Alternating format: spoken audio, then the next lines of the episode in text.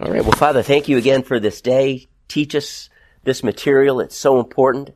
I ask your blessing on all of the students as they study and get familiarized with uh, the contents for the exam we're handing out next week and just pray God today as we look into the question of evil in our world, would you give us insight in Jesus' name? Amen. All right. So what is the problem with evil? And don't tell me because it's really bad, Pastor Mike, because I know that. If you have, if you read the, cha- how many of you read the chapter? Raise your hand. Chapters. Chap, chapters. Well, appendix one. Okay. I thought appendix one was for next week. No, No, it was this week? Okay, all right. Okay. Um, so you might want to turn to that chapter in Cold Christianity, and let me ask you this. What he says in that chapter, what is the problem of evil? It can be stated in one sentence. The problem with evil is perhaps. Oh, just kidding. Never mind. She was only just kidding. This, whatever comes out of your mouth, or if you don't know the answer, then whatever comes out of my mouth, is what this class is going to be all about. That's a significant, significant question is, what is the problem of evil? As an atheist, people say, I will never believe that there is a God because, and they tell you the problem of evil. How would they say it? Okay. Fair enough. Why would a good God allow evil and suffering in this world? Let me state it a different way. If God is all powerful and all loving, why does he allow evil or suffering and suffering in this world? Okay, so because if he's all powerful, then that means he can stop it, but he doesn't. So he apparently is not all powerful, they say. If he's all loving, then why doesn't he stop it? Because doesn't he care for the people that he has created?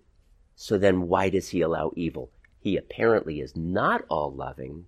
Therefore, I'm going to conclude that this God of yours, of you Christians, he's not all powerful or, and he's not all loving, and therefore your God does not exist. Now, do you understand what I just said?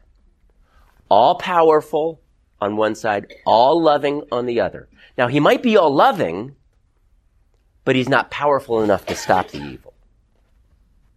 This is their argument. He might be all powerful, but he's like the Greek gods. He's part loving and he's part, he's part good, part evil. So they allow the evil. Or this God would allow. So he might be all powerful, but he doesn't want to stop the suffering because there's a part of him that's evil and he likes torturing people. Okay? So he's not all loving. So all powerful, all loving. So if you're taking notes, you make sure you have those two things down because I think that might be on the test. Okay? All powerful, why would an, or how could an all powerful, all loving God allow evil? Now, the, when he, he, in, he takes several pages to introduce this issue. Did you have a question, comment? God did allow, I mean, if God eliminated evil from this earth, Mhm. then there'd be no point in being a Christian, right? if he eliminated all evil, then that means there would be no evil in you, and there would be no evil in your neighbor, and everything would be good. That means the curse of evil would more than likely have to be lifted, and guess where we would be? We'd be in heaven. So that will happen. It's just not going to happen now. Now, did I answer your question? I'm not sure I did. Sort of. What was it anyway? It was like if if there was no evil in this world, there'd be no purpose to be a Christian. Um, But see, look at it this way. If there were no evil in this world, everyone would be a Christian.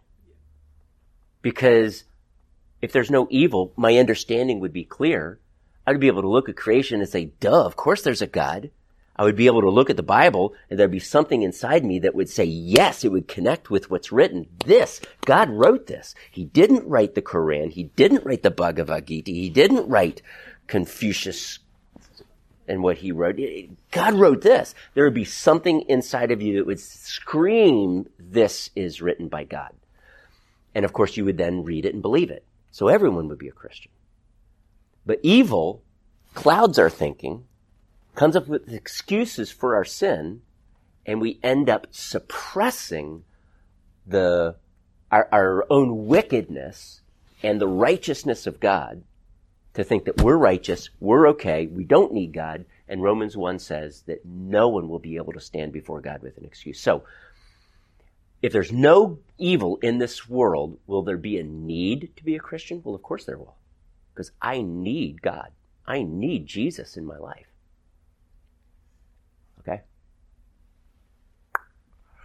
Now, the problem with evil.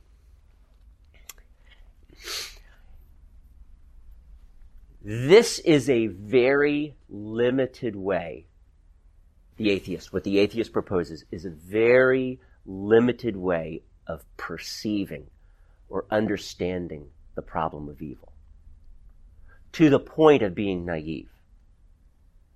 Okay? It gives you only two options. Either God is all loving, but not all powerful, or God is all powerful, just not all loving.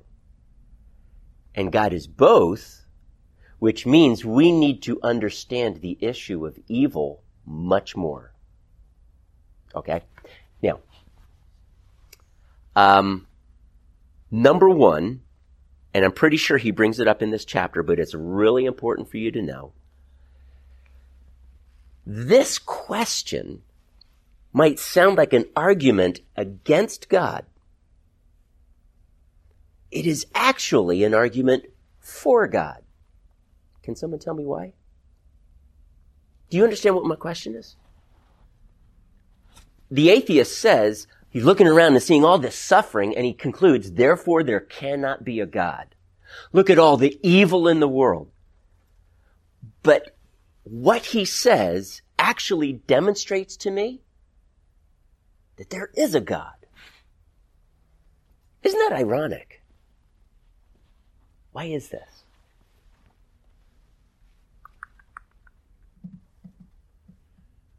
Really, really important question.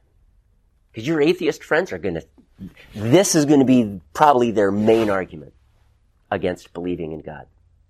And yet, the rebuttal, and I'm going to give several. This first one is like a slap in the face. Wow. The very fact that I have a problem with evil tells me there is a God. What? Your atheist friend, if you say that, your atheist friend's going to look at you like, are you high on drugs right now? Your thoughts, Laura? Um, we are made in God's image, and God is the opposite of evil. He is purely devoid of evil, and Okay. so because we're in His image, it would be unnatural to us. It would be against. And the whole the whole reason why we think something is evil and we don't like it is because we are in God's image. Okay. All right. You're on the right track there. Because we can recognize. Did you have a comment, I Hosanna? was just going to say, Okay. God defines good and evil? Okay. So y- you've got part of the answer there. Okay. For someone to recognize what is evil, what does that mean? Absolutely. Because we're comparing it with something. So if I'm going to say there's an evil, then I must say because I know there's a good. Well, what good is there? Because the bottom line, the atheist does not believe in good and evil. And yet his very question belies the fact that he does believe there is a good and evil. You see, the atheist says that we are the result of evolution and the issue of morals, right and wrong, is totally opinion. And yet they're outraged at the Holocaust. They shouldn't be. They are outraged at Stalin's killing of 10 million Jews.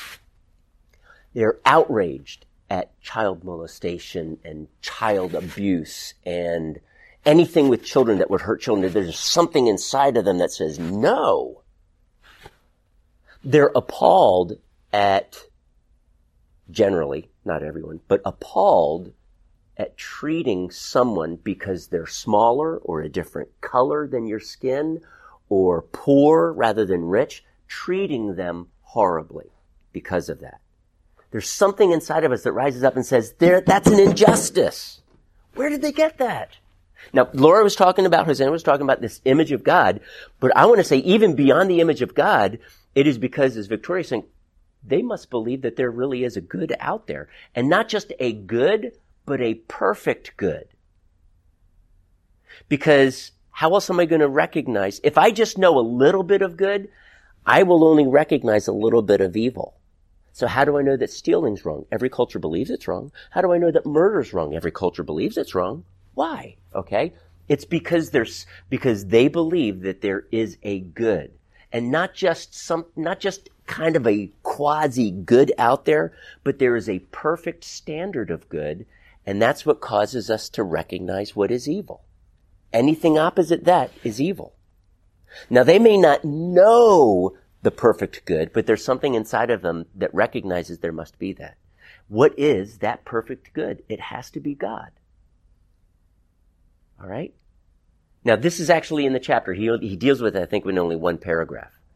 So when your atheist friend says, I cannot believe in your God because he is either not all powerful or he is not all loving because he allows evil in this world. You can say, well, because you even recognize what is evil, you must recognize that there is good and not just some good, but a total, a really good good out there. And that's not you and it's not me.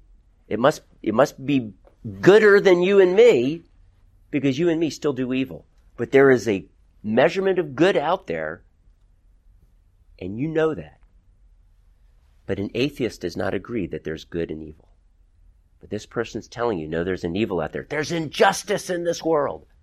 So argument number one is for them to propose this question. And it's a very valid question, but the problem is you have to believe in God to truly accept the question. Okay? Because you believe there's an evil out there, which means you believe there is a standard of good out there as well. All right? Comment? Question? Um, the Bible says that God um, put His law on our hearts. Does that go for everyone or just Christians? That's good for everyone, but understand that our, our, the image of God in us is broken, so we can perceive good and evil, we just can't perceive it perfectly. This is what the founding fathers called um, nature, or the law of nature.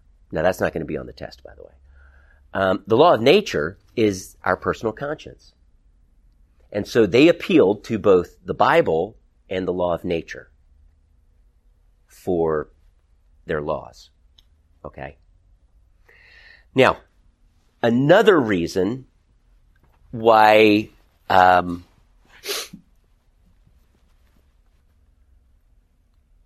God Himself can be all powerful and all loving, but still allow evil. And that is, why does God allow evil? So why, I'm going to ask you, why is there evil in our world? Free will. Free will. Meaning we have a choice to either, to do either good or evil.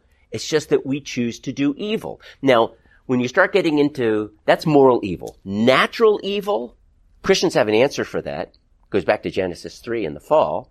We call that the curse.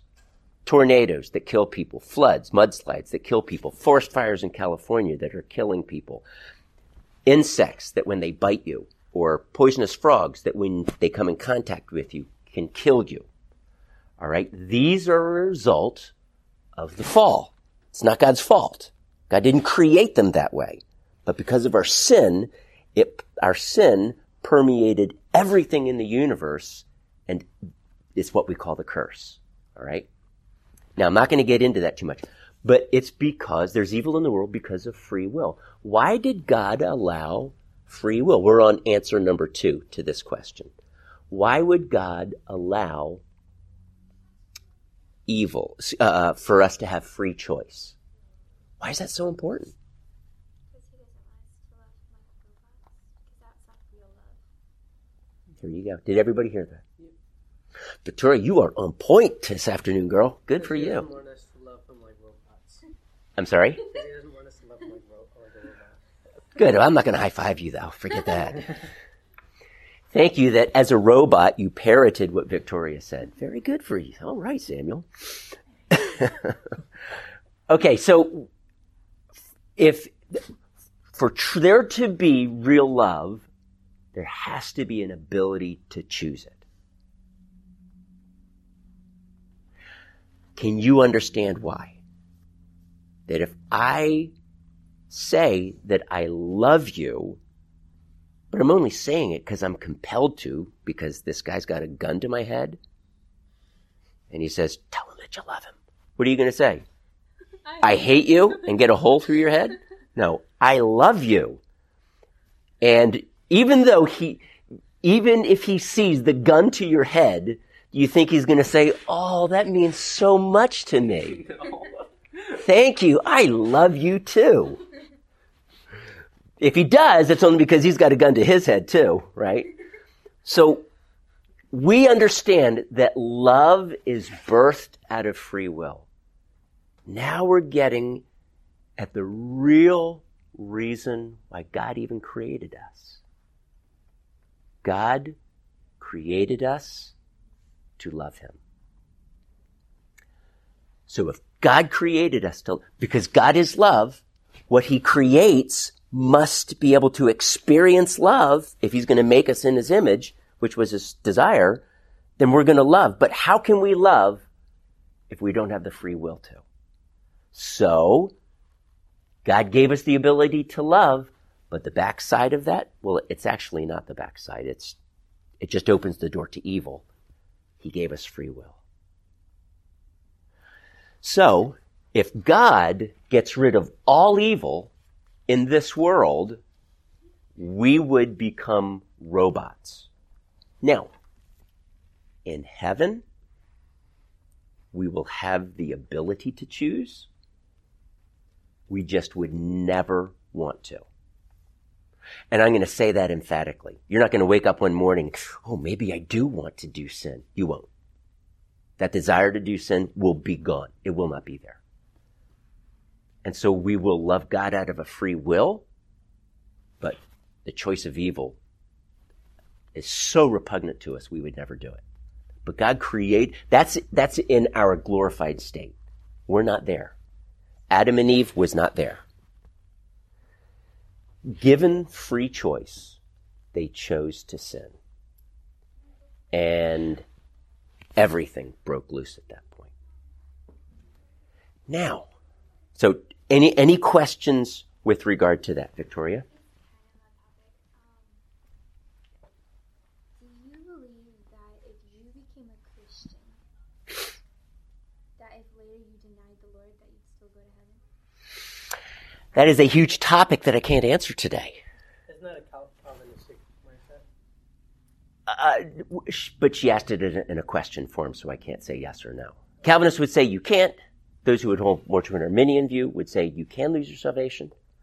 But I'm going to tell you, if you really want to know what I believe, then go online, click on sermons, and you'll get a drop down menu. Go to theology class and look under, I think it's, two, there's two lessons that deal with the whole issue of the possibility of apostasy. Um, find some way to, to do that, okay, with a supervisor or whatever, whatever. Okay. You, you can do that at our house because I know you guys don't have internet. Go, go to someplace that has internet, su- proper supervision, whatever your mom has rules in line and, and go ahead and, and it's probably going to be about two to three hours of discussion. That's why I can't touch on it right now. Because to answer that, I would want to be fair to both sides. Uh, you'll find out on the class on online. Now, so the question then: Do you guys have any? This is answer number two. Do you guys And, and it is the very reason why God permitted the possibility of evil. Now, I, am wording it. Now, you might even want to write it down that way. It, it's not that God created evil. It's that he created the possibility of evil. Okay? God did not create darkness. He created the possibility of darkness. What is darkness? This is just an illustration. What is darkness? The absence of light. The absence of light. There you go.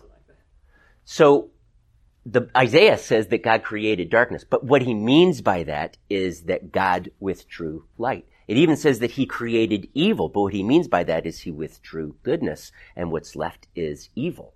God did not create evil. He's not the author of evil. We are. Okay? So anyway, God did not create evil. God created the possibility of evil because he created the possibility of love. Do you guys understand it? That is at the very heart of this argument. He could not create the possibility for love and not create the possibility for evil because, as Victoria said, free will. So do you guys get that? Really, really important. This, if there was one topic in this entire two semester class this would probably be the most important one that we get. Because as Christians, we wrestle with it too. Now, we're, we would need to go one step further and we would need to ask then the question as, as a Christian, so why does God allow evil? And then why does he allow it in my life? So we understand he allows evil because we do we, need free will. But, wow, I totally lost my train of thought right now. Um, give me one second. I'm backing up in my mind.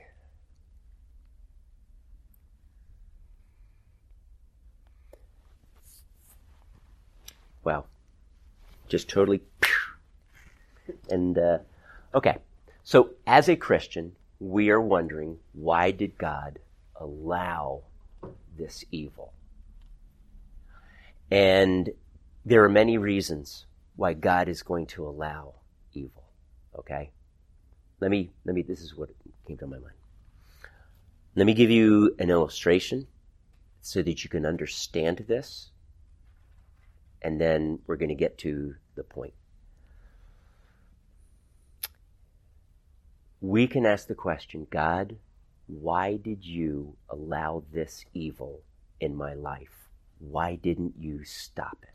Have you ever asked that question before? God, why didn't you stop this evil? Now, if all of you were totally honest, you would all be raising your hand right now because we have all asked that question. It is when we look at evil in the world, wow. And, and then we look at what happened to us.